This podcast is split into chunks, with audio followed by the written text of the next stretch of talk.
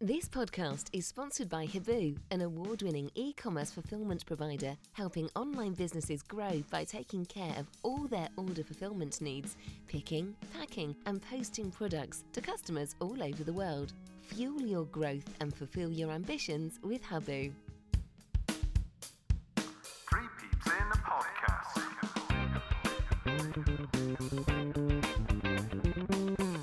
Hello and welcome to Three Peeps in a Podcast, the bonus show. It's another home defeat, which makes it just three wins in 17 games for City in all competitions. The last time City played West Brom at home on Boxing Day was 1977. It was a 3 1 win with two goals from Tom Ritchie, who was watching on from the stands to witness West Brom ruin our festivities. Lee's three words were worrying, weary, and wasteful. And it was another game where post match, Nigel Pearson made some comments in the press. I've had that before. I've had that at some point in every club I've been at. It doesn't bother me. I've been booed off in bigger stadiums. And also, maybe it might be a good thing for us to play away from home. It was a game where we really needed the fans to get behind us. So another week, Matt, where we've got some post-match comments from Nigel Pearson, and it's another defeat. Yeah, morning, mate. Obviously, I, I upset him a little bit with my my live column last week saying about him taking responsibility, and he, he referenced that in the press conference pretty much. Um, I actually really enjoyed his pre-match press conference. I thought I saw a manager who did care and um, recognise there are lots of things going on behind the scenes that we as fans don't see, aren't privy to. Yesterday's comments, I probably didn't react in the way that lots of people did on on social media um, and probably quite surprisingly when the fact I was sort of saying how livid I was with what he'd said last week. The thing for me last week was I, I felt he was throwing a player under the bus, calling someone out. I didn't think he needed to do that. If there was a question over Atkinson's fitness or attitude, keep that in house. If he's pushed on it on the press, say he's got a little knock, you know, you can cover it. Yesterday, I kind of I got what he meant. We all pay our money. We're all fully entitled to to voice our um, our pleasure and our, our you know discontent. Um, I don't like hearing City fans booing. Um, I don't like the loudest cheer of the afternoon was when Rob Atkinson came on. Um, and hearing Pearson out chants, I don't like it. It's a worrying time for me. So I kind of get what he, he meant by it, but he doesn't do himself any favours saying it, does he? Mm. I'm sure Steve Lansdown and John Lansdown don't want to be hearing it's not necessarily a bad thing that we're not playing at our fantastic stadium with all the facilities that you could want as a fan or a player. But I don't necessarily. I, I get the sentiment where he was saying maybe the players might might relax a little bit more. I'm not quite sure he knows that we got Millwall away because I can't see how they're going to do that in, a, in the intimidating Millwall atmosphere. But yeah, Yeah, going to be interesting. Uh, we'll we'll bring in our guest, and then we'll just quickly go through that pre-match presser, Matt. Yeah. Um, so it's Dean Allen. Dean, how are you, sir? Hello, guys. Compliments of the season. Nice to And see you both. Dino. And to And you, what does uh, what did you get up to on Christmas Day in South Africa? Then what's the, what's Well, the I went- tradition? you go swimming? Well, I, I went for a swim. You saw my video, didn't you? I've got to do it every every year. I've, I've made it a bit of a tradition now, but uh, I make sure I'm in a place at 25 degrees, and then it's certainly a, Oh, a lot more Jesus. pleasurable than I'd like swimming at to see Minehead. you- That's. I like to see, yeah, I like to see you back in Minehead doing the swim on Christmas Day. yeah. That would be Yeah. impressive. But uh, we'll start with our, our check-in um, from Talk Club. How are you out of ten? So Matt, you go first. I'm I'm probably I'm probably a, a six, mate. I was going to say a five, but I had a good Christmas, but it does affect me yesterday, and and I am really worried about where we are at the moment. So I'm probably a six. Yeah. Yeah, same same with me. Six. Um, again, a great Christmas day. I'd taken my my two kids to their first ever Bristol City match yesterday as well. was a was a highlight. Um, but yeah, you can't always rely on on the pitch antics No. to to help with that. So yeah, a six for me. And Dean, Yeah, I, I'd, I'd, I'd say a six. Let's let's make it a six six six. That's probably relevant at the moment. oh Um, no, I, I, I think I said to I think I said to you guys um, earlier that uh, I, I was watching that obviously on Robin's TV, and and for sort of five or ten minutes, I kind of lose focus watching it. I mean, it's that that kind of mundane when the you know the style of play and whatever. And and I do. I look forward to it. It's my connection with home. I look forward to watching the game, the build up, and everything. And by by about thirty minutes in, I'm starting to think, what am I doing watching this? You know, and uh, and, and and I haven't I haven't gone to the ground, paid the money. You know, like you said, you took the kids. I'm sure that was an expensive day, and uh, so for me, for me, yeah, no, I football six, but the rest the rest of everything are seven or eight. The sun's shining here today, and I don't let it get me down. But I have been thinking about it. We are at a, a worrying time for our club. There's no doubt about it. Mm. Yeah. Right, let's have a look at that pre-match presser then, Matt, that we spoke about. Yeah. Um, got seven or eight points to quickly just run through. One, trying to improve the squad in January, but need to create funds somehow. Players offered new deals, all offered less wage than currently on. No brainer to sign Wells, goal scorer, and helps the youngsters. So let's pick up on those two points. I thought it was great, great news to get Nakhi Wells on board for two more years. He's been the bright spark all season up front with Tommy Conway, the relationship there. But you can always guarantee that that he is going to put hundred percent in. You you definitely can this season. Yeah. Um, I've I've previously said with Nakhi, I thought he was sulking at times. Diff, different character completely this year for me. Um, I know he, I think he says himself he doesn't feel he's changed, but I, I I think this year he's been outstanding. Absolutely a no brainer for me signing him on again. Um, clearly, any player is going to be on less money if they're re-signing. Um, you know, we experienced it with Nathan Baker, Andy Weimann, um, and things have only got worse, haven't they? So that's always going to be the case. So yeah, great bit of business. I, I have to say as well, Bristol City's um, media department, brilliant, brilliant reveal. Um, and I'm I'm messaged Tommy Conway to sort of say like, you know, once you give up this football, like there's a career in acting for you because I thought the way that it was done was brilliant. But yeah, um, I, I've it's a difficult one again, patching it because as fans we do want to know what's going on, and players being told they're not going to be renewed, um, players being told this is your contract offer, you know, kind of less money. I think the ones that aren't being renewed, I'm hoping that they're players that aren't anywhere in and around the, the first team squad. So the likes of Taylor Moore potentially, as much as I like Taylor, but you think that's probably run its course now. Um, you know, maybe a couple of others. If there are anyone that are around the first team, then it doesn't make sense to me. It's almost keep them Well- there until the summer and make them play for a contract. Exactly, and, and And, you know and maybe that- saying you aren't going to get one does that anyway. But yeah, but but that sort of low confidence negativity, if you like, will Yeah. spread through the squad. Yeah. It's uh, it's an interesting one. Yeah, I do Yeah. hope that they are, as you say, not in and around at the moment. Um, your thoughts on that, Dean, and also the fact that he's basically saying that we need to create funds somehow to to improve the squad in January. Yeah, one of the one of the things he also said after the game yesterday is we need to freshen things up around the place. And Yeah. uh, as I said in a tweet, he needs to be careful what he wishes for because a Mm. lot of people were calling for the ultimate freshen up at the top. Mm. Um, but no, going back to the, I'm a little bit confused by that announcement to be quite honest. So straight away we know that three players are out of the door. So he said that that will be in January. He's hoping they'll move on, giving them, you know, for the good of them as well as the squad. Mm. But also rewarding rewarding a group of players that are underperforming at the moment. I just I don't know. Is it rewarding mediocrity? I mean, would you be inspired to be in a team like we are at the moment, struggling, to, and then and then to look forward to less wages? How's that going to make you play to the le- to the rest for the rest of the season? Hmm. Um, I I'm all about I'm all about mot- motivation and, and trying to trying to you know get rewards. I mean, you want players. Nakhi Wells is, is a different case, and as you've already said, that the turnaround with that guy is is has been um, has been fantastic. He's he's stuck around. Um, like he said himself, he was he was out of the door. And the, the point that I think uh, Pearson made himself yesterday. I mean, he, he he looks like he's he looks like he's sort of mid late twenties. His physicality, he looks still fit. He's he doesn't look like he's lost a yard of pace yet. So that that is a no brainer. But this idea of declaring your hand at this stage of the season is is strange for me because, um, as I said, for me it's all about motivation. If these guys know that they're going to hang around, but they're going to be on less money, what's that going to that's what, what what's that going to do for the rest of the season in terms of them playing for places? Mm, Okay. Um, big fan of Tinnion being technical director and heavily involved in recruitment. Um, Matt, there's obviously quite a lot of pressure on Tinnion in January to to to find some nuggets in probably the lower leagues or or, or abroad. Who who knows? But uh, there's definitely some strengthening required. Yeah, I- I think. I mean, it, there were people calling for Tins to be made manager yesterday for a few weeks while we get someone in. So it could be more pressure if anything like that happened. But um, I think we all trust Tins.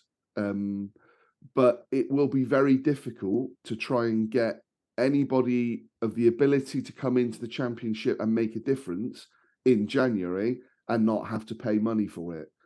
Mm. Um, now, you know, you might you might have players who are similarly with ours going to be out of contract in the summer that you can turn around to a club and say, "We'll give you 200 grand, 250 grand, whatever," and you then get them in. Um, but it's it's a really really difficult transfer window. I it's again I'm I'm such a kind of quandary with Nigel Pearson because I admire his honesty, but to the same extent I also think, as Dean said, it just portrays a degree of negativity and it doesn't. I, I mean, again, ironically, because we've been there and we've seen it and you see the videos, but it doesn't feel like it should be a fun place to go to work at the moment, does it? Because it just feels, you know, a, a bit dour and uh, yeah, I, I, don't know. I go back to what I said at the start. I'm I'm really really worried at the moment. I with Richard Gould going as well. There's that element of, and we, we will talk about Nigel Pearson's position, but there's that element of, you know, it's a it would be a big big change to Well, people at that top level. Well, exactly. And with Richard Gould going, obviously, you would think that in the next month at least, we're going to get an announcement of a new CEO, um, which will bring new ideas, Yep. You know, top-down methodology, if you like, change of culture potentially. So we'll wait and see what that what that brings. Uh, just Yep. skipping on, five. Atkinson played well in the under 21s as in, in contention for Boxing Day. Obviously, didn't start. We'll come on to that in a minute laid back character, but they've spoke and it sounds like he's going to quickly be given another chance. Pearson said we need our best players on the pitch, ideally. Number six, Han Noah Massengo, still a vital member of the squad. His choice to run down the contract, no bids. Han Noah Massengo was stood in the players um, on the players' balcony watching the game. Uh, I know Matt, you probably would want to see him on the pitch, wouldn't you? You can't tell me that Hannah Massengo couldn't have offered us more than Matty James and Jay Williams and even Alex Scott yesterday. Um, I find it bizarre, and and with all of these, all opinions, all arguments for and against. But yeah, I'm sorry, I don't know how I'm Hannah Massengo, a youngster that other clubs would certainly look at.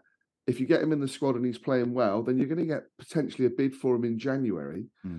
Um, and you also want to see him, him do well as well. So I, yeah, I, I looked at that yesterday. The the midfield there was absolutely no energy. It worries me that we're talking that a centre half is kind of what seems to be the number one position identified, and for me, it is midfield all day long. Well, Mm. yeah, number 35 for West Brom was a different gravy, wasn't he? Just Well, he- he, ran the the show, but ran the show almost as a defensive midfielder, breaking the play up, but then either playing it simply or you know op- opening things up. He, he was a bit cute with it as well. Yeah. Um, cool. Final point, Dean, trying to create something that's more successful and driven. We've had too many comfortable players in a comfort zone. Would you agree with that? Well, I probably do, but uh, who who who's created that? Uh, for me, again, it's this kind of um, I don't know. He, he, speaks in riddles. He speaks in riddles. For, for, I don't mind the honesty, but as I've said in our group, I think it's it's very much an act with him. We've seen him do it before at other clubs. The media, the portrayal, it certainly hit home this week. It was so noticeable. I mean, whether it was Matt's column or or someone, well, I hope somebody up top said, "Listen, you can't be like that every time." People are starting to get annoyed, and uh, he definitely changed his his tone. Um, but in terms of our of our players, I mean, he's been here two years now. Um, comfort zone, and the people like Atkinson. Remember, he was the one who signed them. And there's talk of Sykes perhaps not being a, being you know good enough kind of thing. These are his signings. You can only just blame other people's signings and others other people's culture. He's been there for two years now. Got to change that. Got to change that sort of blame culture at the club, which is which is clearly there.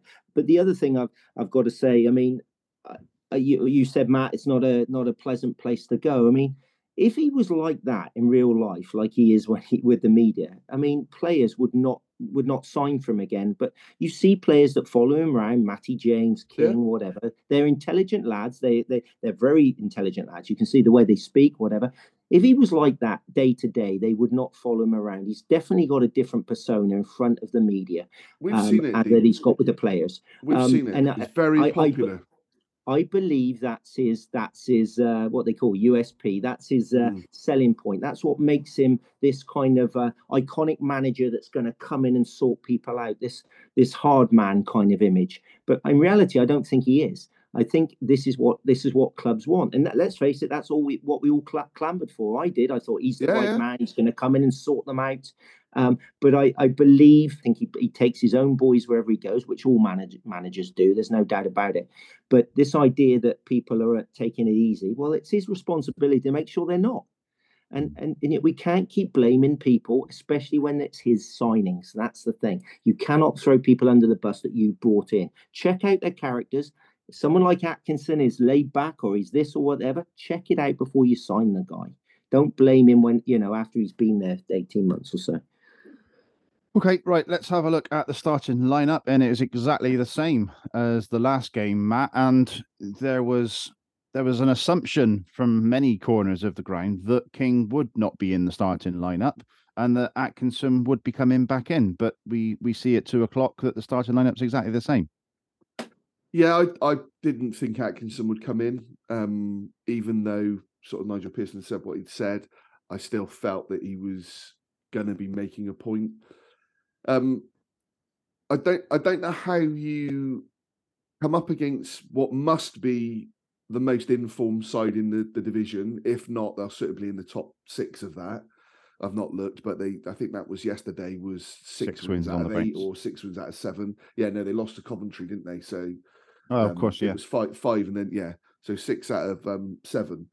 Um, I don't know how you you do that. I don't know. You don't look at who they might be playing, as in that Daryl um, DK up front, and then think that two centre halves in in Kal Naismith and Andy King, both of whom aren't naturally centre halves. Now we can debate the, the Naismith one all day long, but Andy King certainly isn't.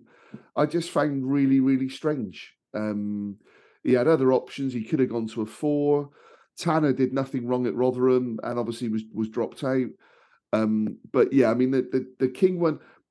I, I think the King one and Patch if if he'd played well in the last game against Stoke, no one would have argued with it really. And and you know we were there at Rotherham. He played well at Rotherham. Mm. Um, he played well at Watford again or against Watford, I should say.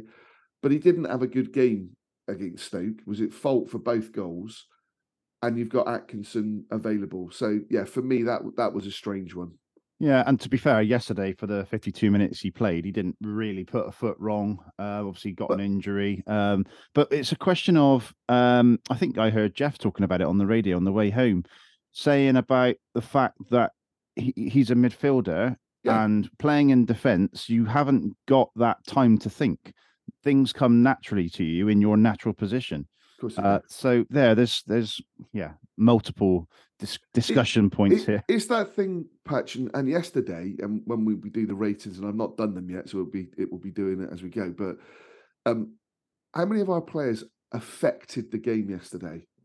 And that's the thing with Andy King for me in that role. He's not affecting the game at all, whether either from a defensive point of view um, or even bringing the ball out and playing it like you'd expect a midfielder who's playing in defence to do. We don't do that. The amount of sideways and backwards passing yesterday. There was one moment where um, someone had t- tweeted, City can't string two passes together. And I turned round to the bloke and went, What are you talking about? Naismith and King have just played 10 passes to each other. And it was, it was like, What are you doing? I don't, yeah. Yeah.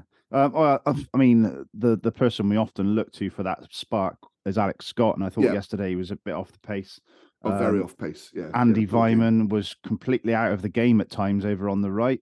Uh, yeah, we'll get to we'll get to that a bit later, but I, I think it's time for Andy Weimann to come back in behind the front too, um, and work Patch, something else out on the right. Can you imagine? And and Mm.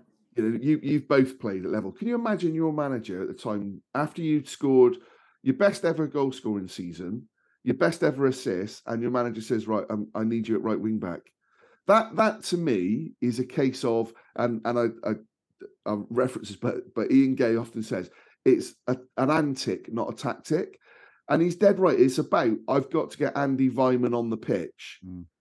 That shouldn't be the case. And if you if you don't think that he's in form enough, or that Nakhi Wells and Tommy Conway and Alex Scott are ahead of him in, in those forward positions, then he's on the bench. Don't don't waste him at right wing back. It's ridiculous. Go on, Dean. No, I, I am so frustrated. Um, no, li- no, listening to every time we see that team sheet come out and we see those, in, in particular, those two players playing in those positions, you know, we are going to have a rear guard action. You know, it's going to be, we're, we're, we're offering, the, offering the, the team to come at us. I, I feel sorry for Andy Weimann. I mean, I, I, in the, funny enough, the highest level I played was the Western League, and I played for a few games at fullback. And I mean, I'm I was always a f- forward player. It, it's like playing a different game. Yeah. You look, you you completely, you're looking the wrong way. You're having to read the line. It's it's a completely different mindset. And I admire the guy for for for doing what he's done. But he's, of course, he's not a fullback. But it's happened before. Look what he's done. He's he's he's, he's put the youngsters back there. He's put Scott back there. Sam Bell was the most ludicrous one of all. Yeah. This this is why I think myself and certainly a, a, it seems to be a majority of the of the of the fans are starting not to trust him because he's he's that pig-headed. He will do something like that. I mean, just to lighten up the mood. I mean, the funniest thing I heard is they said if uh, if uh, Andy Andy if if the goalie came out and Andy Weimann was knocked out, they'd, lo- they'd lay him on the ground just to but go in goal. Just Yeah. just the fact to keep him Yeah. on the pitch. You, we know that Andy Weimann is not a fullback. We actually he wasn't having a great season actually. His preferred position this year. I mean, last year year I think was a one off for him, but the guy affects the game in other positions. We've seen when he goes forward, he's trying to get into the box. He's trying to create chances. Andy King completely another one that uh, again I feel for the guy. I mean, you, you don't expect to be playing centre half at, at you know at his stage of his career. He does a job for us, of course he will, but he's not going to affect the game. Look when Atkinson came on yesterday. At least he went to try to break the lines. He tried Yeah. to come forward. Uh, as you said, guys, there's two players there because they're out of position. All they're in is survival mode. The pair of them, absolute survival mode. They just want to get through the 90 minutes without do it, you know, without making a wreck. And I don't blame them.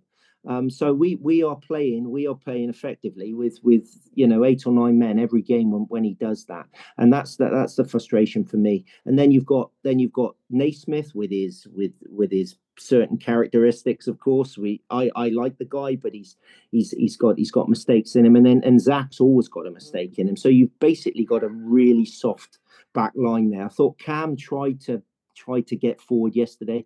I thought of, of all the back line he was probably the, the I He would say the most solid the one I Yeah. trusted. Yeah. but he's been out of favour as well. So, so for me, for me, yeah, you're right. You're right, Matt. What you're saying, we do need that defensive midfielder to to, to basically sit in front of a back five that that are dysfunctional. Yeah. Um, and it's and they they we're always going to leak goals. And at the moment, unfortunately, because our midfield are doing are doing what they are, they're pretty lackluster. Even the likes of Scotty, we're not even creating the chances. And when they do come, the two lads up front, bless their hearts, they snatch at the chances or whatever. And once they've gone, we know we're going to get go behind. So, no, it's for me that as soon as the team sheet comes out, I'm almost you know you're almost resigned to what's going to happen. Yeah, and we started the season, Matt, with the idea that we'd have Kane Wilson at right wing back, and obviously he got injured, and He's- there's no yeah. real backup there, is there, for right well, wing you, back? you, you've you've got George Tanaka play there, um, and you know he has played there, and he's also played obviously wide of the three, hasn't he? Um, Mm. But you're right. I mean, I, I Kane was right back, though, isn't he? yeah, Kane featured in a couple of the videos, so so hopefully he may be back, you know, in in in January. But you know, let's let's be fair about it. He wasn't favoured when he was fit, um, and couldn't couldn't get in the team, could he? Yeah, Um, true. So that that will be interesting. But I'd rather see a Kane Wilson or a George Tanner players that are more accustomed to Yeah. play there and play themselves into form than sticking. And then where, Weimann where would there. you would you go? Would you go Weimann in behind the front two, and then Scott and James or Williams? Uh, yeah, I would. Yeah, I would. I mean, p- personally, the best midfield performance I've seen this season has been um, Massengo and Scott. I think Cardiff. Um, I, you know, it's we have no energy in there. Matty James, everything is so slow and and and I contradict myself because when he's been out of the side and comes back in, you've Mm. seen some of the stability that he brings, but it's it's not enough. And and I want Joe Williams to be the player that we all want him to be. He's just not. He's just not affecting the game enough, is he? Um, and that's where we lost it yesterday for me. Like you, you referenced it. We were all talking about it yesterday, and we've not even mentioned this in our WhatsApp group. But that thirty-five ran the show, didn't he? Yeah, no, he was fantastic. Right, let's get to the game. 30, Yeah. 30 odd minutes into the podcast. Right, here we go. Uh, third minute, Wells shows great control uh, just outside the box, and Conway just can't get the ball from out from under his feet. But uh, and then the next thing, Naismith flicks it on to Wells, who feeds Conway. He's through, but the keeper is very quick to close him down, and his shot is saved. So a good start, Dean. You know, we're used to these sort of explosive starts. Two good opportunities early on. No, they were they were good opportunities. I was actually quite enthused. I thought um, we tend to we tend to start well, don't we? But uh, again, we've said in the past on pods that if we don't score, take one of those chances, uh, it's going to bite us in the bum, and that's exactly what happened. I I thought uh, if I, looking back at the chance with Conway, uh, uh, yeah, he probably should have dinked it, but then they had three defenders who came in pretty pretty quickly. Um, he did what he did what he could. Um, it would have been nice for him to stick it away. But those, yeah, those two guys are linking up well. And as I said, if we start with energy, we've got to take our chances because uh, we know what happened next. Matt, it shows how important it is to have that warm up and to hit the ground running because quite often, first five minutes, we get one or two chances and you almost just need it that chance to come 10 minutes later, don't you? Yeah, I mean, we we probably say, I'd say eighty five percent of our podcast we always start with we started brightly and had a chance, didn't we? Um, I thought Tommy and and Dean would have seen it back on the TV. I, from where I was in the south stand, I thought he was trying to lift it, and it was just a really good save. Um, and I mean, it was actually a really good save. He was out really quick to him, wasn't he? But but you're right, it it it possibly comes too early. And I, I was reflecting on the kind of overall game afterwards and thought, you know, we had the, the majority of possession and the majority of chances, and yet feel like we feel about it. And goals do change games, but I'm not sure yesterday. You, you don't know, you? If we score early, you don't know what that does for West Brom. But um, it, it wasn't as though it was a game devoid of anything for us. And the start was was was proof in that. We did start brightly and we created a couple of really good chances. Ninth minute, ball threaded in between Weimann and Vyner, and Phillips is away. Max caught in two minds whether to come or not. He doesn't, and Phillips finishes right footed, with a great finish, and it's 1 0. Matt, should O'Leary have come for that one? yeah, for me, he should have. Um, I mean, Andy Weimann playing in that wing back role, Matt Phillips playing wide. It's his man. Um, he, he's away from him by the pitch, isn't he? He's like completely lost him. Zach Vyner um, completely loses his um, shape and Uses his shirt. um, your shirt. Yeah. Um, sorry, Dean's just changing shirt, so I've currently got Dean's torso on the. Sorry, lads, it's, it's very all right, hot mate. here. it's not full. It's not full time yet, yeah, Dean. yeah. Um, Zach Vyner kind of loses man, but but initially Max is going, and and again I'm not had the, to see it on the TV, but then he retreats. But by retreating, Mm. he makes up Phillips's mind. He kind of opens the goal up for him. And you're right, Patch. It was a really good finish, but a really poor goal to concede. Yeah, Yeah, and your your take on that one, Dean? I think I I was looking at it and thinking, why isn't Max coming for that? Yeah, I know, but there was, I mean, there's one hell of a gap between the, the, you know, Weimann, Weimann rushes out, Vyner's arguably, I mean, it must be tough for Zach Vyner. He's playing, he's playing with Andy Weimann. He's got, he's got, uh, he's got Kingy alongside him as well. I mean, he, sometimes he doesn't make the best decisions. Positionally, they were they were all wrong. And then, as I said, with the goalie, we'll talk about the second goal as well. I think positionally, he was he was at he was at fault there. I think that's that's the that's the key with Max. We've seen it uh, with the famous Callas goal as well. The big debate. You remember when he came out? When should he come? When should Yeah. he stay? And that that that that is a part of his game he's got to look at. Yeah, we'll come on to the second goal a bit later.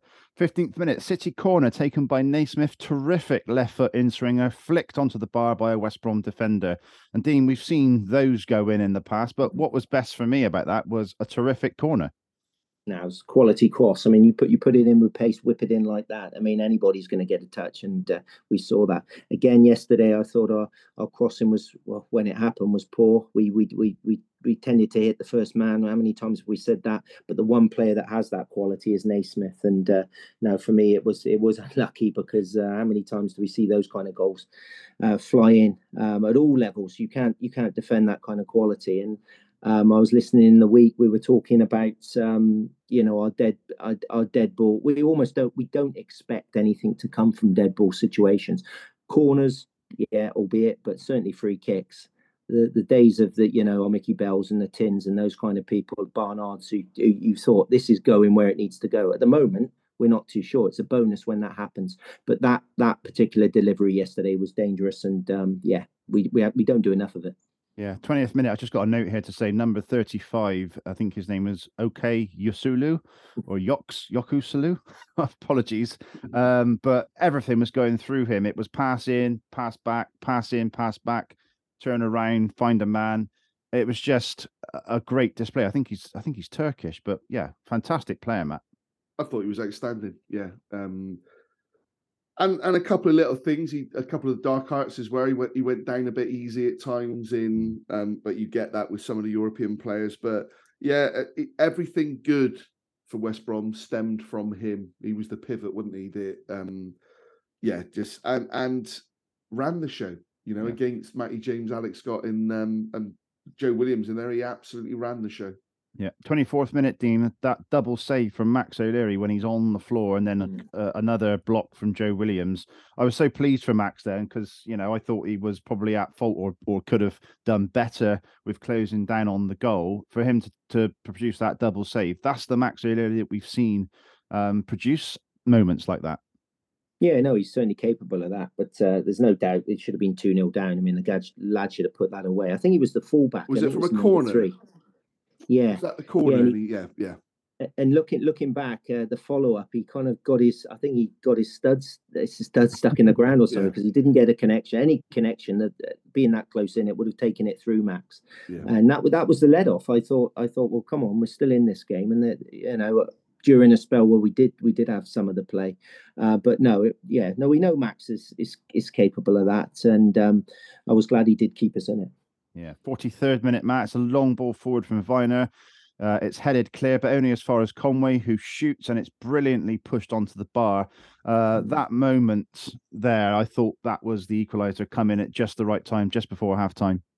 It was a, a tactic yesterday, wasn't it? Was to, to try and go. I mean, we were going long. There's no two ways about it. But I've got a feeling Nakhi challenged for it, and whether he, he knocked it back to Tommy or whether it's because of his challenge, the only thing you could levy at Tommy was if he keeps it low, he probably scores.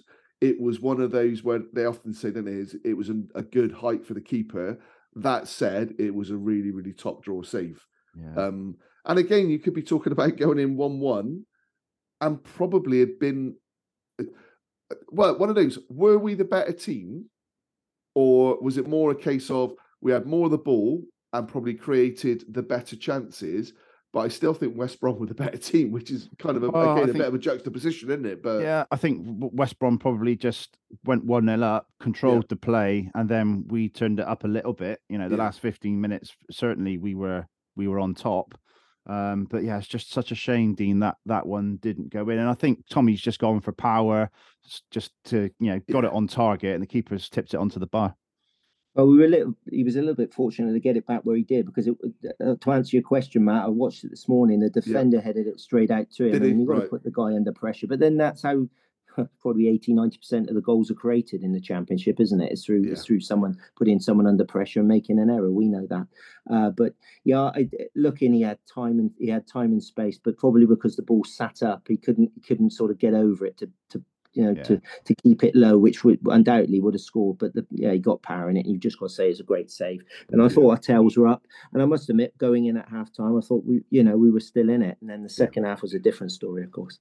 Yeah, there was one last little bit. 46th minute into injury time, we had three shots blocked. They were, you know, just a bit of a melee in the 18 yard box. But again, that moment um, in the last home game where where Stoke got that goal at half just before half just time. what I was going to say. Yeah, could have made such a difference. This is a message from the Bristol City Former Players Association. Throughout last season, we brought a number of ex players back to Ashton Gate. We were pivotal in delivering celebratory events, including the Ashton Gate 8 40th anniversary, and we also celebrated the stars of the 60s who were paraded on the pitch. This season, we will be commemorating some important moments in the club's history and some very important people who were part of our club. If you would like to assist with sponsorship of any of these events, please get in touch with me via email to events at bcfcformerplayers.co.uk. In addition, we're always on the lookout for any interesting artefacts from the club's history to add to our ever growing Bristol City archive. Thanks for listening, and my email address again is events at bcfcformerplayers.co.uk. Thank you. Halftime summary from Rob. A strong last 15 from us, but unable to make the breakthrough. Our general pressure being good. Up until then, West Brom had definitely had the upper hand on us. Simple and fairly soft goal to concede. One straight pass through the inside channel behind our back line.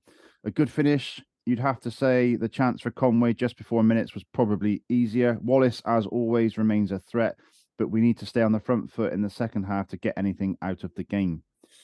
First note I've got in the second half, Matt, is you alluded to it earlier the ironic jeers from the crowd as Atkin, Atkinson comes on for the injured Andy King. I didn't really see what happened to Andy King, did you?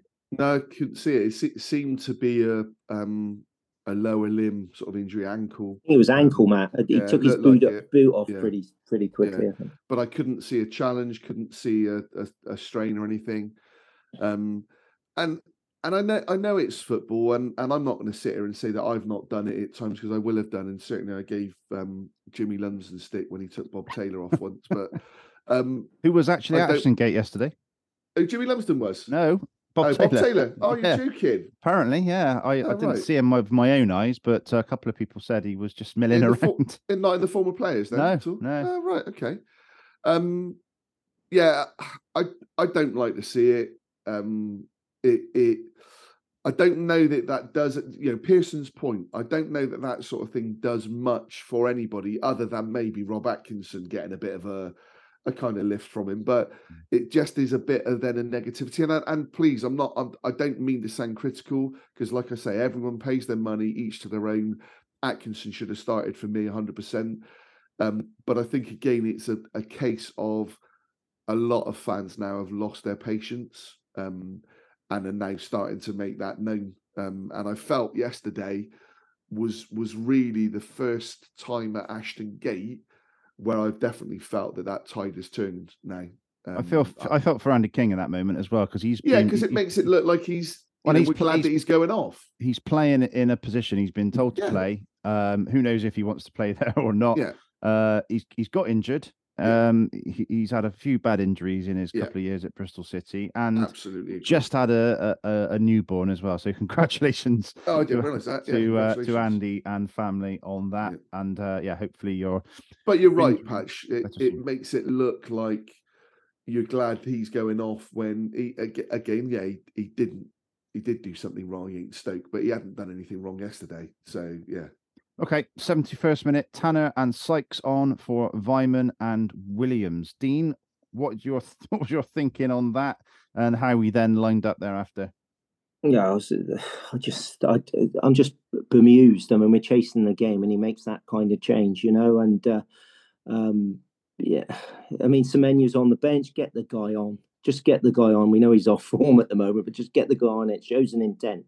But to to fiddle around again with the back, I mean, again, is that is that is that because Atkinson's on? He wants certain players to play with him. I don't know. I mean, um, for for for me, for me, he's that stubborn with this back five. He's not. That we can say switch to a four. I've heard so many people switch to a four. He's never going to switch to a four. That he just will, will not do it when you when you're playing uh, the players that he does at wing back. Um, so no, it, it, it, was, it was really frustrating. And though that you're bringing on lads that are, who are going to obviously again again try and be solid and try and survive the survive the last 20, 30 minutes. They're not going to affect the game. And that's the frustration. You've got to bring on impact players, haven't you? I mean, that's the whole point of a substitution. Substitution, and especially with the number that we've got at the moment. And it's just like he's he's, he's fiddling around all the time, and um, uh, it's no bizarre, absolutely bizarre. Yeah, Matt, you share that? yeah, absolutely. Yeah, I, I couldn't understand. Look, we love Alex Scott. Alex Scott was having a really poor game yesterday, not affecting the game at all. I felt it was an opportunity to put Weimann into that role, Yeah. and shift it around there. Um, Joe Williams, Matty James, you know, again, it comes back to that um, kind of nepotism point with Matty James. Matty James has got no energy, but Pearson just trusts him, doesn't he? So he, he's going to keep him on. Um, but for Semenyo not to come on when we're losing the game, um, and actually the way we were playing yesterday, the only way it seemed as though we were going to get him, you know, get anything out of it was in behind them, and you felt that Semenyo's pace might do that. Um, so yeah, a, a, strange one, and it's not it's not with hindsight. I've said it many times before. I genuinely think Nigel Pearson's in-game management is poor. I don't think he makes changes that affect the game at all. Just on that, you know, obviously went to Rotherham, um, and we saw a number of times Naismith threading the ball through. That's how both goals came from, from memory. Um, and that I saw, I saw Naismith on the ball, and I saw Wells and Conway making runs, but they weren't played. What no. what was the difference? I think one time I saw Naismith ping it out wide to Weimann or Sykes. He, he was... an unbelievable pass yeah. out to Weimann, didn't he? That led to a chance. But I, I mean, I actually think West Brom pressed went out of possession really, really well. I think that was the difference. So I think the opposition they, was the difference. Yeah, I, I genuinely think they they realised that a lot of our play stems from Naismith. Shame that we couldn't do the same with their 35, wouldn't it? But they did, and and I think that stopped it. But there were opportunities, Patch. I think we were so slow to move the ball at times that we missed those opportunities. Every time Naismith got the ball, I saw Wells and or Conway yep. Yep. running the channels or running yep. along the line to cut to stay on side. Um, yeah, just uh, I think we just be should be making more of that because it clearly yeah, was working well. Right, 75th minute, we're 2 0 down. There's the ball lost in midfield. Not sure who by. Naismith. Uh, Naismith. Ball comes forward. Vyner and Tanner close down Asante. Max starts to come, uh, maybe trying to make up for the, the, the the goal in the first half. Then decides not to, and there's an opportunity, and it's taken. Asante lobs Max, and another great goal. Dean, to be fair, it was a it was a great finish, but he gave him the space to do it. Yeah, no, it was a great finish. But look at look at the run he made as well. I mean, he was in acres of space. The guy just threaded it through on the shoulder of I don't know who the defender was running with him, but uh, uh, just had just had so much time. And then, as I said, I watched it. I watched it back this morning. Oh, Max was going to come for it. I mean, at one point, he literally started to come, and then yeah. thought, "Oh my goodness!" Then dithered a bit and stood there. And uh, yeah, he gave the. It was, a, it was a great finish, but he gave the lad the chance. I mean, I thought as soon as he dinked it, that's in.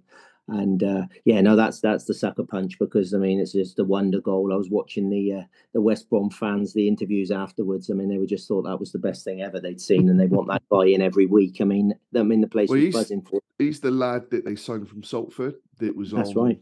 If you oh, watch yeah. the um, full time the, the Man United Salford sort of, I mean, it's, it's, that's disrespectful. The ex Man United players, class of '92, class of '92. Thanks, Patch. but he's the he's the lad that they followed throughout that, if you watch the early series where he was living in a, a flat with no furniture and what have you. So he's, you know, he's he's come up and but wasn't I don't think he was a huge amount of money that they paid for him.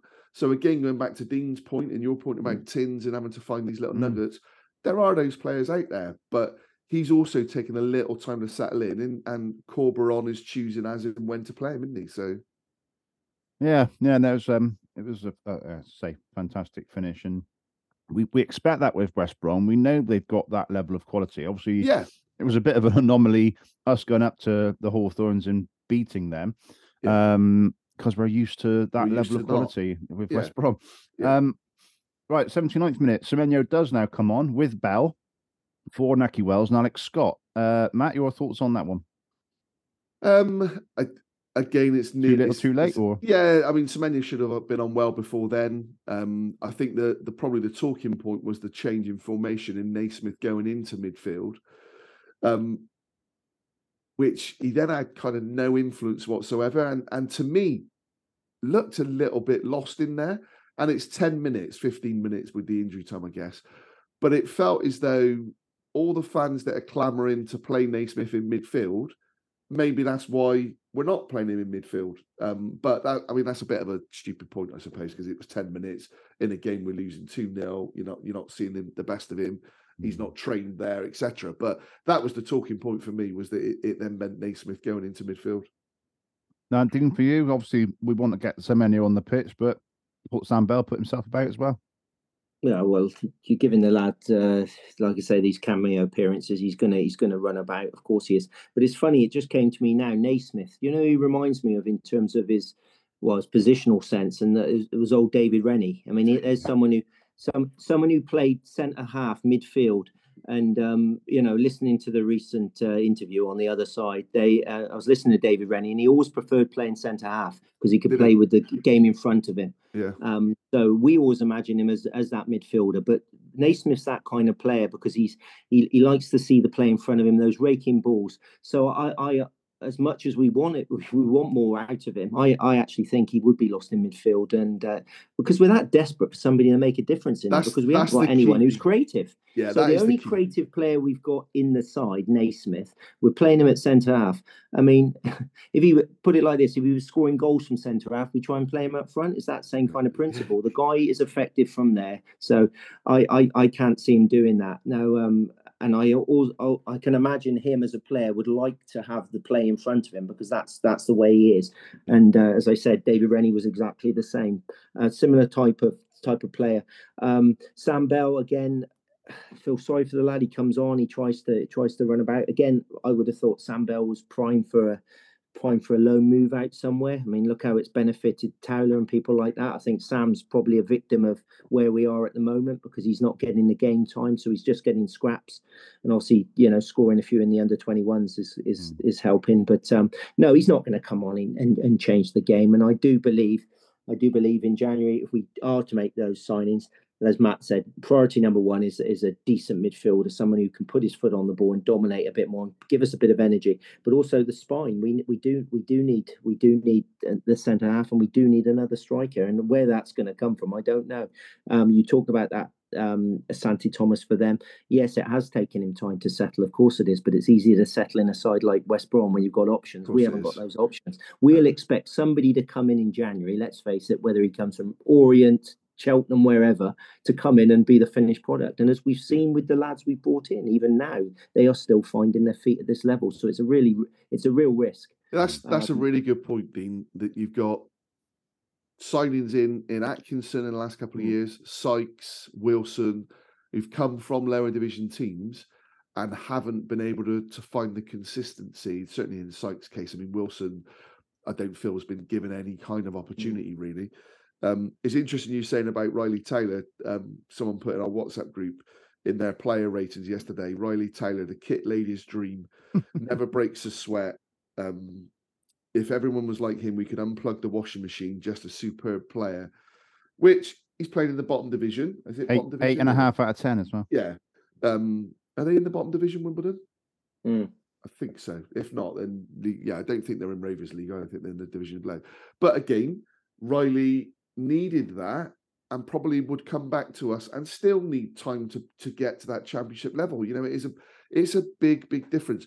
Absolutely agree with everybody that talks about the championship being the poorest it's been for quite a while, and it does feel as though it's been a missed opportunity for us at times. Um, but yeah, I'm I'm with you with Sam Bell. I, I think Sam needs to go out on loan and get the kind of exposure that Riley Taylor's getting. And get the Um, kind of goals that he's getting in the under 21s yeah, exactly. in the exactly. Football League. Yeah, exactly. Yeah, 91st minute, we'll just finish off. Chance for Sykes, shoots on target, but the keeper deals with it well. And full time, Matt, it's the first time I've heard Pearson out chance from some corners. And as you said, um, when it gets to that, it starts to get a little bit serious. It's um, you know, we we know within just our our group of what have we got? I don't know, 15, 20 people. There's there's been a um a, a few people that- Rumblings. yeah, a few people that have been very clear that they they they don't want Nigel Pearson in charge, and that's been the case for a while. Um, Nigel, you know, who's a, a regular contributor, you know, I've got a, a lot of respect for from a football point of view. Let's, uh, you know, he's he's a mate, but he knows he knows his football. Um, and he actually sent us something this morning, didn't he? That he tweeted back in July 2021 in the Aston Villa pre-season game that he didn't think Nigel Pearson was the man to take us forward. And and I, I get a little bit fed up. Nigel, Nigel's not for turning. Yeah, and and do you know what? And and this is why I love, I love our group, and it might be the same for the three of us now. None of us, you know, we've all got an opinion, and it's not right or it's not wrong because it's your opinion. Um, and the same with Nigel, with Adam, with Rob, who are very clear that they don't want Nigel Pearson in charge. No one's given them stick. But what really pees me off is when you do put something on social media, you then get all of the warriors coming back saying, "What are you talking about? Look what he's had to put up with financial fair play." He's not been able to make any signings. He's had to reduce wages. I get all of that. Carlos Corberán, with much Hmm. better players, comes into West Brom who are in relegation trouble, and look what he's done. John Eustace goes into Birmingham. You couldn't have a club in more turmoil than Birmingham, and look what he's done. So that doesn't wash for me that whole financial fair play because all clubs are, are facing that in in our league now and the leagues below. It's only the Premier League where you don't, and the clubs that have come out of that Premier League. But I, I I look at I, I I said about it in the week, and I will say it again. I look at Joey Barton at Rovers, different level, can't stand the man. But I look at what he's generating at Bristol Rovers and the atmosphere. I looked at Corberán yesterday. I long for a manager that cares and shows that kind of enthusiasm and passion. Corberán kicked, and I hope I'm saying his name right, kicked every ball, headed every ball yesterday. He was talking his players through positions all the way through the game. I tell you what, Matt, we, we we did see that in stages from Fleming or um Or you, Jason, or. Jason Newell, yeah. Yeah. Uh, but I don't know whether we they've been told to not see to. that now, do we? It, it what, I don't seems know. to, But yeah, that was quite refreshing. it was, and and again, you know, I'm watching the Luton game last night, and yeah, they got a two-one win, late win against Norwich. But Rob Edwards, who's been in there a matter of a month, he's coming off the pitch, and you'd think he was Luton born and bred. The way he's punching his chest, and and don't get me wrong, I'm not idiotic Everyone's enough different. to, yeah, and I'm not idiotic enough to think that that makes you a brilliant manager or it's not. But I just want to see that passion. I want to see that it really matters. You know, that's the thing for me. But but don't you think, guys, it wasn't that the manager we thought we were going to get? I did. I Yeah, thought I- Nigel Pearson, his reputation was dogs of war. He goes into a team, it's them against the world. He gets everyone behind him. You know, we saw him. You know, the, the classic kind of.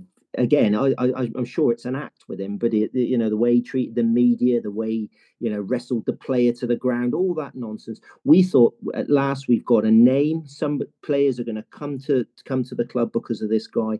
And he was the 10 last years younger thing- then, wasn't he, with the wrestling? te- 10 years. Yeah, perhaps he was. Perhaps he was. That's the problem. But the thing is, we got in the back of our mind. Was he kind of persuaded to come to us? Was he was he that keen? Was it was it another Oh, I think we, couple appointment? I think we know? approached him, the hundred Yeah, percent. I think we were in the trouble we Yeah. were, and I think there was a phone call into him to go, "Are you interested?"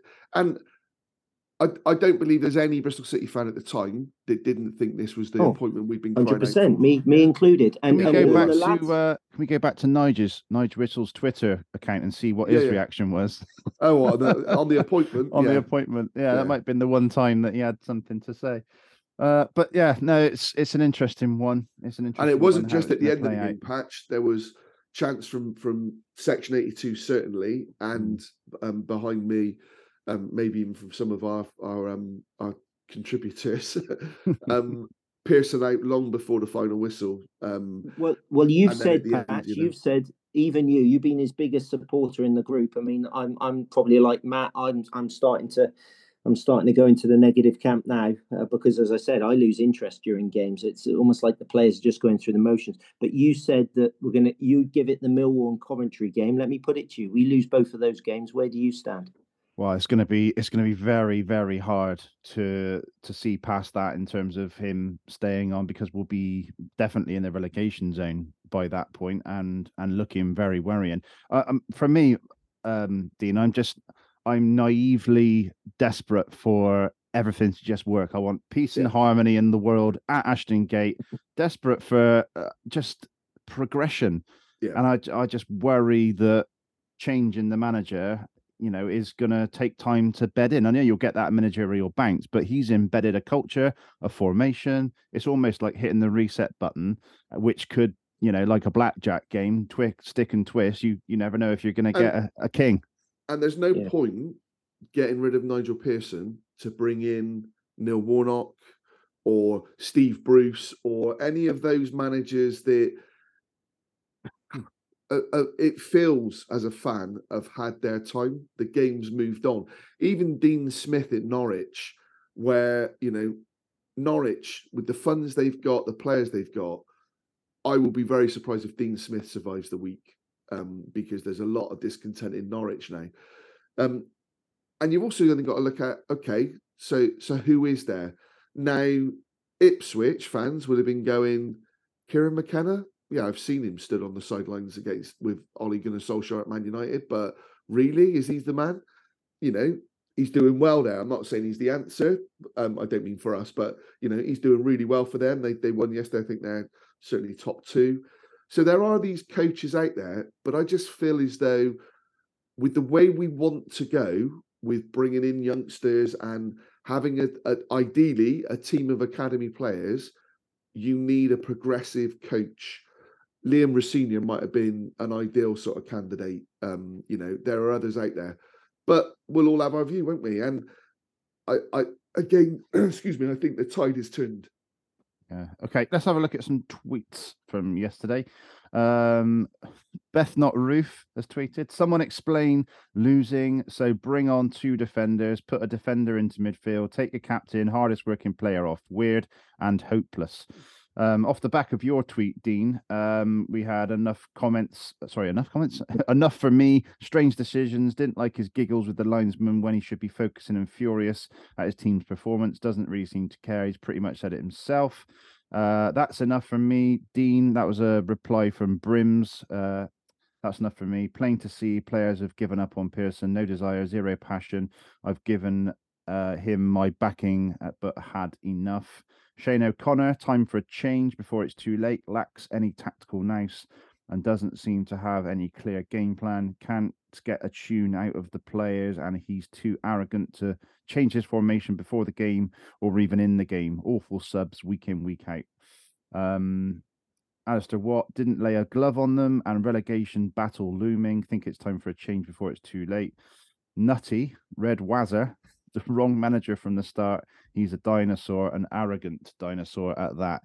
So lots of negativity, Matt. Lots of uh, I think I've seen a, quite a few polls. Um, yeah, it's not looking it's not looking rosy, should we say? It, it's not, and and and again, you forget what's gone before. I I genuinely couldn't remember hearing like the Johnson out chants when Lee Johnson was in charge. Um, obviously, Dean, we didn't didn't get to be down there, did we? When Dean left, um, and and even with Cots, maybe there was that night because he lost the plot a little bit, didn't he? But you've also got to look at it, and and Nigel Pearson's record is dreadful. You know, I, I go back to when we lost to Coventry three one or whatever it was, three two um, away last season patch. Um, I was having conversations then with um, with other sort of people about the fact that his record was only worse or was only worsened by Belling and Artson. Hmm. Now that can't have improved, I'm sure, because his win rate hasn't gone up. So that that has to come in. So I I would love to know what it is that the the fans that are still fully behind him, what it is that make them feel that. What what are they privileged to seeing or knowing that makes that difference? Because fundamentally, with any football club at any level, it's on the pitch where it counts most. And I do still believe that the players we've got are better than we are seeing week in, week out. There, and you've said it, Patch, and I think probably why you've and still are sort of very pro, or not very, but you are pro, because we have seen Say, I was just going to say that. Yeah, we, we really know we well. can do it with that set yeah. of players. Look at the Rotherham game. Look at the the run we went on. Obviously, we had the Norwich and Burnley game just before the international break where we played well and competed. So we know we can do it with that set of players. So whether whether the players, um, you know, are are reacting to some of the management style, who knows? It's the same group, and we know they can do it. So why can't we do it against Stoke and then battle with West Brom better. That's that's football, isn't it? You no, don't uh, know. you, no, you're right. You don't. You don't. Um, I just. I just, just, worry that a reset could have a ne- could have a negative impact. Could I, go I, one or two ways. But I think there's also the fact that you've also you also have to look at so and again within our group, I know two that aren't renewing next season if Nigel Pearson stays in charge. Now that's really? not. Yeah, I know, and I, I find that I, I do find that incredible because for me, you know, I've seen us bottom of the fourth division. Um, so I, I've I've been to the darkest place that we've seen. I mean, there's but darker if you go beyond that. but fans are really losing their patience. And you only had to look yesterday, Patch. I know it was Boxing Day and people had things on, but the the crowd, Well, it said twenty three thousand, but I find that no Incredible. chance. Other than, um, I mean, my it's the season ticket holders not exactly. going in. My my yeah. mum, Treen, both didn't go yesterday. They both got season tickets, so you've got that. Hmm. Um, but I just surely, surely, Richard Gould, Brian Tinnion, Steve Lansdown, Jon Lansdown are having conversations about it this morning. They must. There must be conversations that sort of say, "Look, what what are we going to do if your point, Patch? If we lose against Millwall and Coventry and win the relegation zone, do we do we just say we're sticking with him no matter what happens? Can you? And what what what, what about the Richard Gould situation? That's got to have a massive impact on this. Can you, can you huge, can you imagine losing your CEO and the manager at the same time? I mean that that will unravel. There's no Yeah. doubt about it. That that for me was a was a was a major impact on on where we're going this season. The fact Yeah. that he's going. I mean, you can't blame the guy. It's his career or whatever. I mean, that's Yeah. fine. But um, it's a real massive shame. Um, Well, we I, asked, I, I we asked uh, Tinnion in that in that um, interview we did a few weeks back. You know, your role as technical director is to provide stability for for changes like this. You know, so a CEO changing, a manager changing. Tin- Tinnion is is Mr. Bristol City. Um, I think that him being there will provide the stability to to enable that change. Definitely, obviously, with the CEO, but if the manager changes as well, we asked that question, Matt, didn't we, about Yeah, what- we did.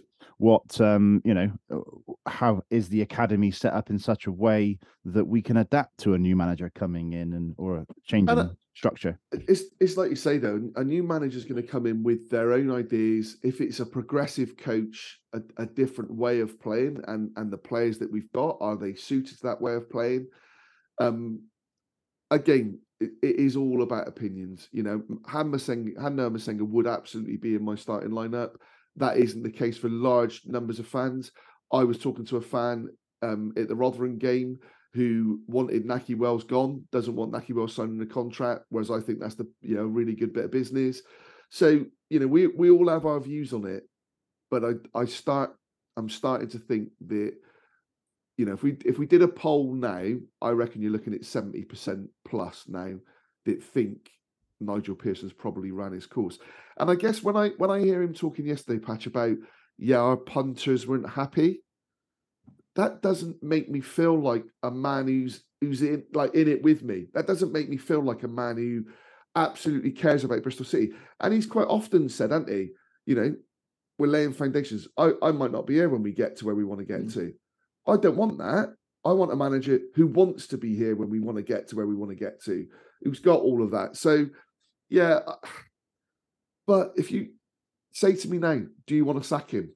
I, I just, I don't want to say it. I really don't. but I don't. I just, yeah. maybe because at the end of, at, at the end of the like day, you. sacking a, sacking a manager signifies signals um, you know failure, and It that's that's what, that's what that's what we're looking in the in the Yeah. face. I've never I've never been glad when a manager's gone. You know No. whether it be any of them, um, or maybe Pulis was slightly different, but uh, O'Driscoll. Um, you know those kind of because because you're in a you're in a low spot. You know it's inevitable, and you think here we go again. It's all it's like starting you- another relationship. Do you think it's it? Starting to feel a bit like the O'Driscoll era, though, Dean? well, I, I can feel I can Like feel with the it. media, yeah. Is giving it the uh, the cross hands in the background on Zoom. But but do you know what I mean with the media and now with the the. The, the, I mean, I'm not sure he ever had. I mean, I've never known a manager with the support that Nigel Pearson's had. I genuinely definitely. haven't. Not not with the results that he's had, um, but it just feels to me as though, yeah, and it's a risk. And if you were going to do it, you hindsight's a wonderful thing. But you go back to before the World Cup when it was still not a great run of form, and you're thinking, look, if we're going to do it, now's the time. You got a manager come in a month to work with the players that are here, get your ideas across, which is exactly what's happened with Corberán. You know, he, he went in there. I don't think they won the first couple of games. I think they even lost the first game. But then he's got his style of play. That West Brom team yesterday, Patch, and I don't know what players played when we played them earlier on in the season to yesterday, but was chalk and cheese the way they played, wasn't it? Mm. Oh, absolutely. Yeah. Right. Before we uh, see in the new year, we better get to the ratings. Yes, yes. um, like I said, I, have, I haven't done them before um, today, so as we go, we'll just take a, a three vote on it. Um, Max has to be as a minimum of five. Um, I think he, he he was culpable for the the goal. Um, certainly the first one, the second one, maybe a bit of no man's land. Did he do anything else? So I don't think he's as low as a four, but I think he's definitely a five. Yeah, five for me. Right. Yep. Zach again got got caught out. Um, a number of times we we seem to play the ball to Zach, and Zach hits. He did it one lovely outside of the foot sort of pass that landed perfectly to Weimann. I'm not sure that he actually meant to do that, but um, it's like when I a fade in golf. Um, I didn't need to to do it, but yeah. So I'm going five for Zach as well. Um, yeah, I didn't think they were tested massively defensively in the way that they have been. They weren't put under loads of pressure with balls in the air and stuff. But yeah, I didn't didn't feel it was great. Naismith, I've got to go five as well. I didn't think Naismith really influenced the game. I don't think it was a a poor game where you'd go a four, but I don't think he had anything like the influence I would expect from him. Um, didn't really do anything. Rob Atkinson, when he came on, I'll give Rob a six because he tried to break the lines, like Dean said. Um, he only had what 20 minutes, so you know it would be harsh to mark him any lower than that. Let's not forget as well. You know, when Atkinson's been playing most of the season, the, the way he brings the ball forward and makes things happen as well. You know that that that's quite that been quite was quite critical to our success early on. Yeah, no, absolutely. Um, Cam Pring actually was was probably my man in the match. Um, I thought I thought Cam tried to keep going. I thought he was solid at the back, um, but only worthy of a six. It wasn't a seven performance, um, so six for Cam. Joe Willie, I'll go Andy King at the back. Um, Andy didn't probably do anything wrong, but in the same way as I'm saying about Naismith, I, I can't really go as six because as a midfielder, I expect him to do more on the ball and to bring it out and to find the passes, and he didn't. So he's got to be a five. Um, Joe Williams, five, and there's a theme here, but um, Joe didn't really do anything. Again, probably not to the extent where you're going, it's a four because it was just a- an absolutely dreadful performance, but just didn't do enough. And similarly with Matty James, um, a five. Alex Scott, a five. Um, Alex, Alex possibly could border on a four because it it, it just was so unlike an Alex Scott Well, performance his, yesterday. like like Weimann exactly that. games gone Yeah. by, he set his standards so high. exactly. Yeah. Um, but I'm not going to put Alex Scott below a Matty James or a um Right. a Naismith. So it's five for him. Similarly, Weimann, um, we can keep saying about Andy Weimann, he's playing right wing back. Yeah, he's out of position. We're not going to get the best out of him, but yeah, um, five for him. And then the front two, um, Tommy and Nakhi, really difficult because they weren't getting the, the sort of chances. They don't. We don't get balls in the box. Dean said it earlier on. When do we cross the ball in the box? But at they all? they seem to be the only ones doing that. Exactly. Yeah, Nakhi has to go out wide and do it. Um, Tommy probably will feel himself. He should have scored, um, but I don't know that with either of them I would go two fives. I think they probably did. They do what I would expected.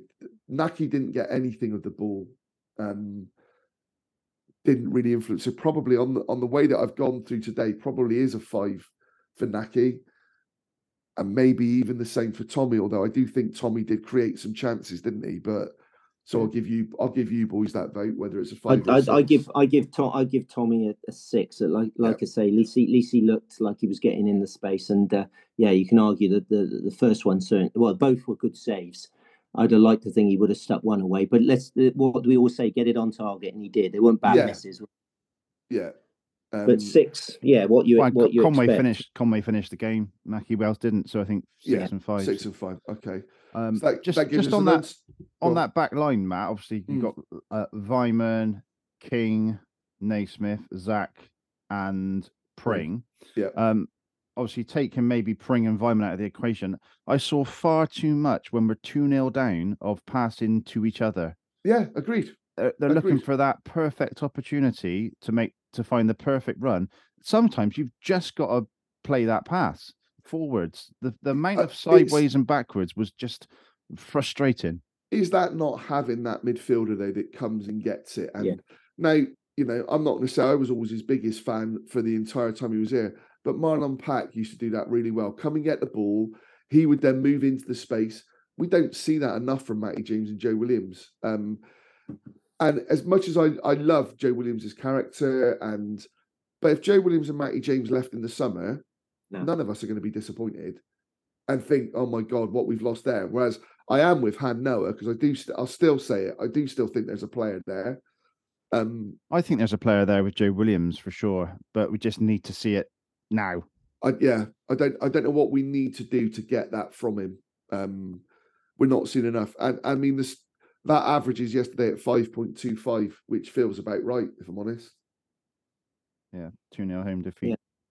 Probably and then for. Nigel, I mean, he, he got he got a four against Stoke. It's got to be a four for yesterday because it's a 2 0 defeat. It's another uh, tactical decision that he made with, with Andy King and not Atkinson, with not bringing Antoine Semenyo on. And and like I said, his in-game management for me, he just doesn't seem to change the the course of the game. Absolutely. Okay. Right. Moving on to Millwall then. Uh, three days' time, I think. Uh, Uh, Thursday too. Yeah, two days to crikey. Thick Yeah. and fast. And then another two or three days after that. So Covent to Coventry away. Um, Did you see the Kasey Palmer interview? No.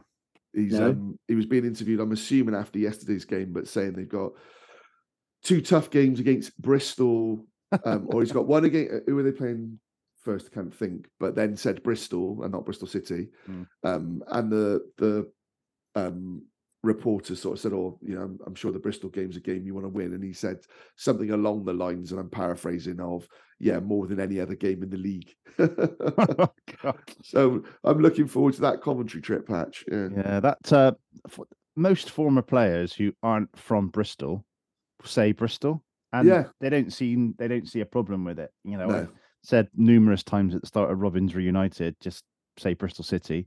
Yeah. Um, and they soon slip back into Bristol. Yeah. But there we go. Um, right. Well, I think we'll leave it there. I think this is this is um, quite a lengthy podcast, but um, thank you very much, Dean, as always, for your Just the final thing, sorry, mate. One final Your- thing. You're you're the Lansdowns this morning. Sack or keep, Dean? What now? Today? Now Or today, today. Today. Uh, oh, geez, you bugger. Uh, all right. I'm gonna. I'm gonna. I'm gonna answer this. Keep today. Sack after Coventry. We lose the next two. Right, Patch. You Yeah, I said I, I said the same, and even even then, I'm. Um, it will be with a heavy heart, won't it? And and that's will. the, that's the will. thing. And and that's that's the bit as well, though, Patch. I'm It's with a heavy heart. For a manager that hasn't really engaged with the fans. Yeah. It's a really unusual situation for me. but but as you said, you've you've seen him behind the scenes and know that he is well loved I mean, the, at the high the- performance center absolutely, yeah. in the yeah. main. yeah. Um, so yeah, it's a really tough one because, as Dean said, Dean hit the nail on the head when he said you're almost admitting defeat by pulling the trigger. But is it Um, is it two defeats and he goes, or if it's one defeat, one draw, if it's one win, one defeat? I think you know two, I mean? de- It just two defeats. how how is- long does that carry on, isn't t- two defeats is verging on the the dreaded word of untenable. Yeah, yeah, yeah. And where's the uh, last place you want to go when you need a result? Millwall Yeah. away on a wet Thursday night. And, and Uh, do you know, Dean? I didn't realize t- I didn't realize they're in the playoffs as well. Um, doing- so doing very well. yeah, Doing yeah. very well. Well, after Um, that, you after that you've got the FA Cup, so who knows what happens there with in terms Yeah. of player selection and whatever after the Lincoln game, um, and then it's two, from it's basically two weeks from the Coventry game to the next league game at home. I think someone Birmingham. someone said yesterday we're the only club in the bottom seven that haven't changed their manager this season. Um, and, and that's he's got to not be he's got to be one of the longest serving managers in the league, hasn't he? well. It must be getting there, mustn't it? Yeah, Yeah, yeah. I don't know the stats, but anyway, um, I'm heading off to I think it's called the Paul Selleck Stadium this afternoon. It is, watch- yeah, yeah, the-. Uh, is he Tom Selleck's brother or? I don't know, to be fair. Yeah, Uh, not sure. Um, hopefully he's got a moustache of some sort. But uh, yeah, Mangotsfield United, um, home to someone. I'm not sure who, but uh, it's always a who's always a manager now at Mango's? Good question. Yeah, Hmm. we'll find out. I'll let you know. Um, but it's always good. I can walk to Mangotsfield Take- ground and taking the kids. no, not on Ah, this okay. occasion. Um, How did um, they enjoy it yesterday, Patch? I meant to ask. What was the, Yeah, uh, the impression? Roman sat on my lap for the first 10 minutes, was asking a couple of questions, getting a little bit excited. You know, first couple of chances we had, I sort of had him on my lap and stood up and um, expected us to score. And then I think they got a little bit scared of my shouting um, of uh, feed it out to Weimann. Look, Weimann's out in space. And they just sort of looked at me a little bit like, why are you shouting? Um, but yeah, I mean, Roman's almost five and Ivy's eight. So it, both of them were were not let's say 100% focused on the game and they were there with some some friends their age so they were sort of distracting them and by the end they were all pretty much just AWOL should we say mucking Uh, about. Like a Um, lot of us. yeah exactly but um yeah great great to to be able to take them down and uh, the first the first game at least in our in the in their era so now they they've got a digital record of their first game you know Yeah, i'd yeah. love to have that for my first game I, I couldn't tell you my first Well, game. exactly. the thing. Yeah. I'm, I'm pretty sure I know it was York City at home in like 87 or something like that. But you know, they've got they haven't got they haven't got a program, but they've got a digital program yeah. um and lots of photos. So yeah, it's gonna be a memorable one. And I don't know how quickly they'll return, but Yeah. uh yeah, it was It's a good just a shame. Just a shame they never saw you celebrating a goal. My first game was I, I looked it up. It was Aston Villa in the first division. and We won one 0 And to watch my dad, I never, you know, grumpy old dad, to watch him like lose it when we scored will always be a memory. I mean, that was the thing for me. You know, Exactly. Brilliant. Yeah, they've seen me at home, sat on the sofa on in watching on Robin's TV during the pandemic, going going nuts when we've scored a goal. But um, yeah, we'll try again maybe next season. Yeah. but for now, right. Brilliant. Thank you very much. Been Um, great to happy see New you. Year to Enjoy you the sun. and you boys, happy New Year. and Yeah. We'll be back soon uh, with the Millwall victory. right. Take care, everyone. Take care, all. Bye, Cheers. lads. Cheers. Bye for now. I've been riding low. I've been riding fast. Gonna take this moment, I'm gonna make it last. Cause you don't know me. Don't be quick to judge. Cause I tell you something, I don't care that much. Don't come around here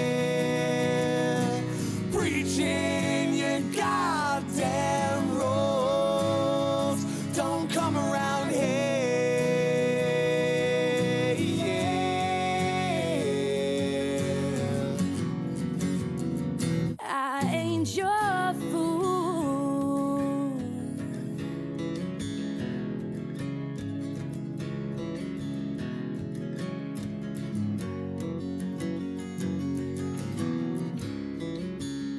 You're gonna regret it if you stay in this town. I'm no savior, I will take you down. This here town.